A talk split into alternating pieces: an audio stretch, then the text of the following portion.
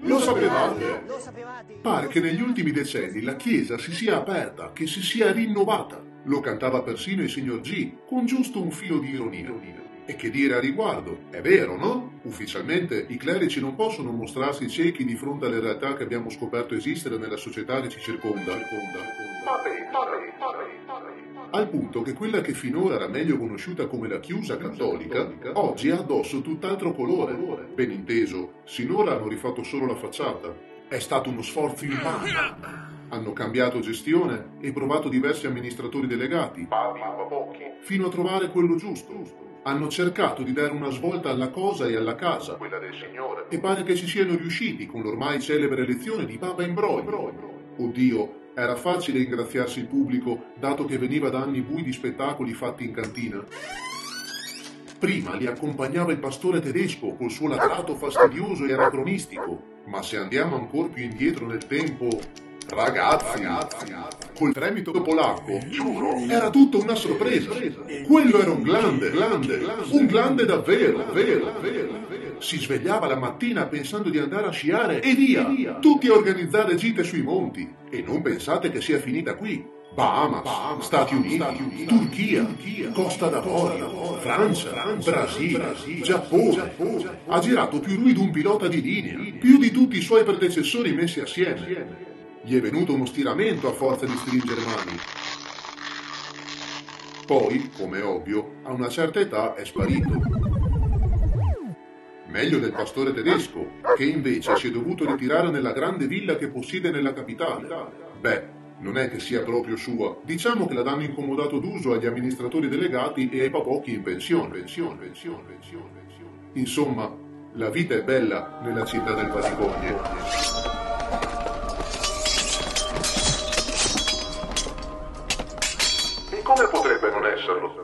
Gestire l'attività è rutinario, devono soltanto monitorare con costanza i bambini.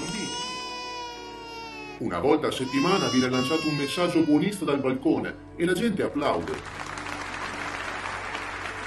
Di solito sotto Natale tocca qualcosa contro la guerra e la violenza, mentre in primavera anche la Chiusa cattolica si ricorda di mettere un po' più di colore nei suoi proclami. Lo scorso inverno, per esempio, era scesa dal poggiolo questa frase. Se l'uomo, il cui cuore è instabile e ferito, si trova strumenti di morte tra le mani, prima o poi li userà, userà, userà, userà. Ma detta proprio così, senza l'ombra di alcun dubbio, e proprio dalla bocca del principale. Un grande anche lui, sicuramente. Da buon bacio perugino ha dato la responsabilità di tutto al cuore. L'essere umano, quindi, è succube dei sentimenti, ma è pure un po' stronzo, visto che poi usa gli strumenti di morte contro i suoi fratelli.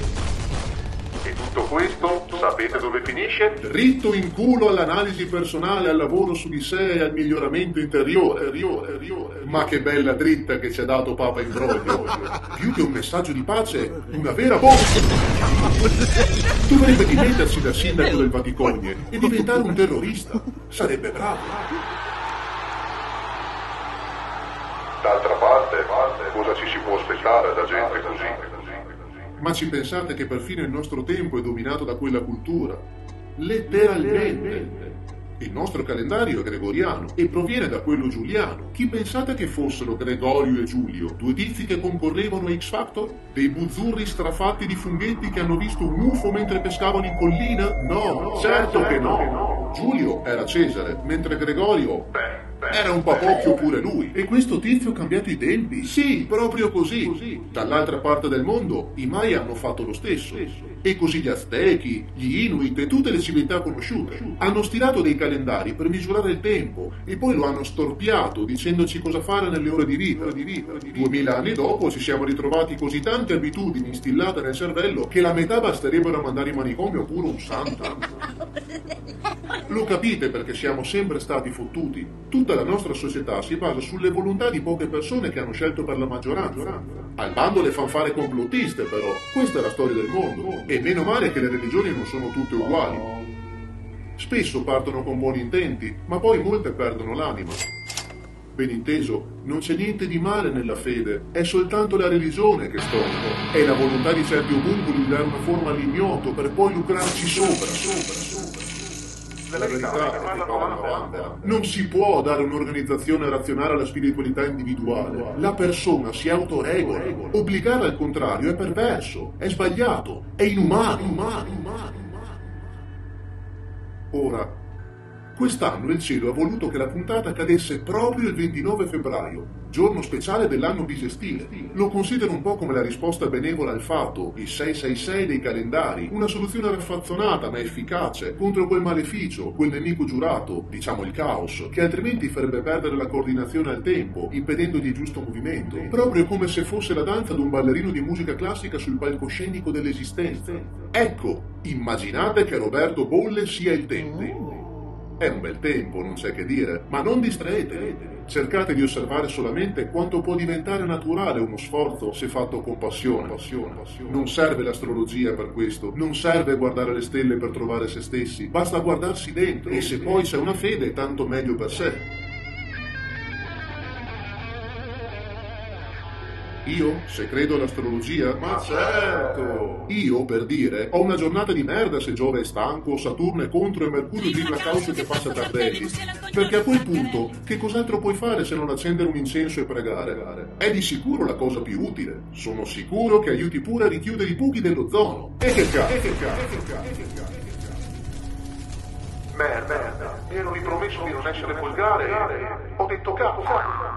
Cristo! Io ho detto pure merda. Cazzo, non ho nominato Cristo in vano. Sarà peccato.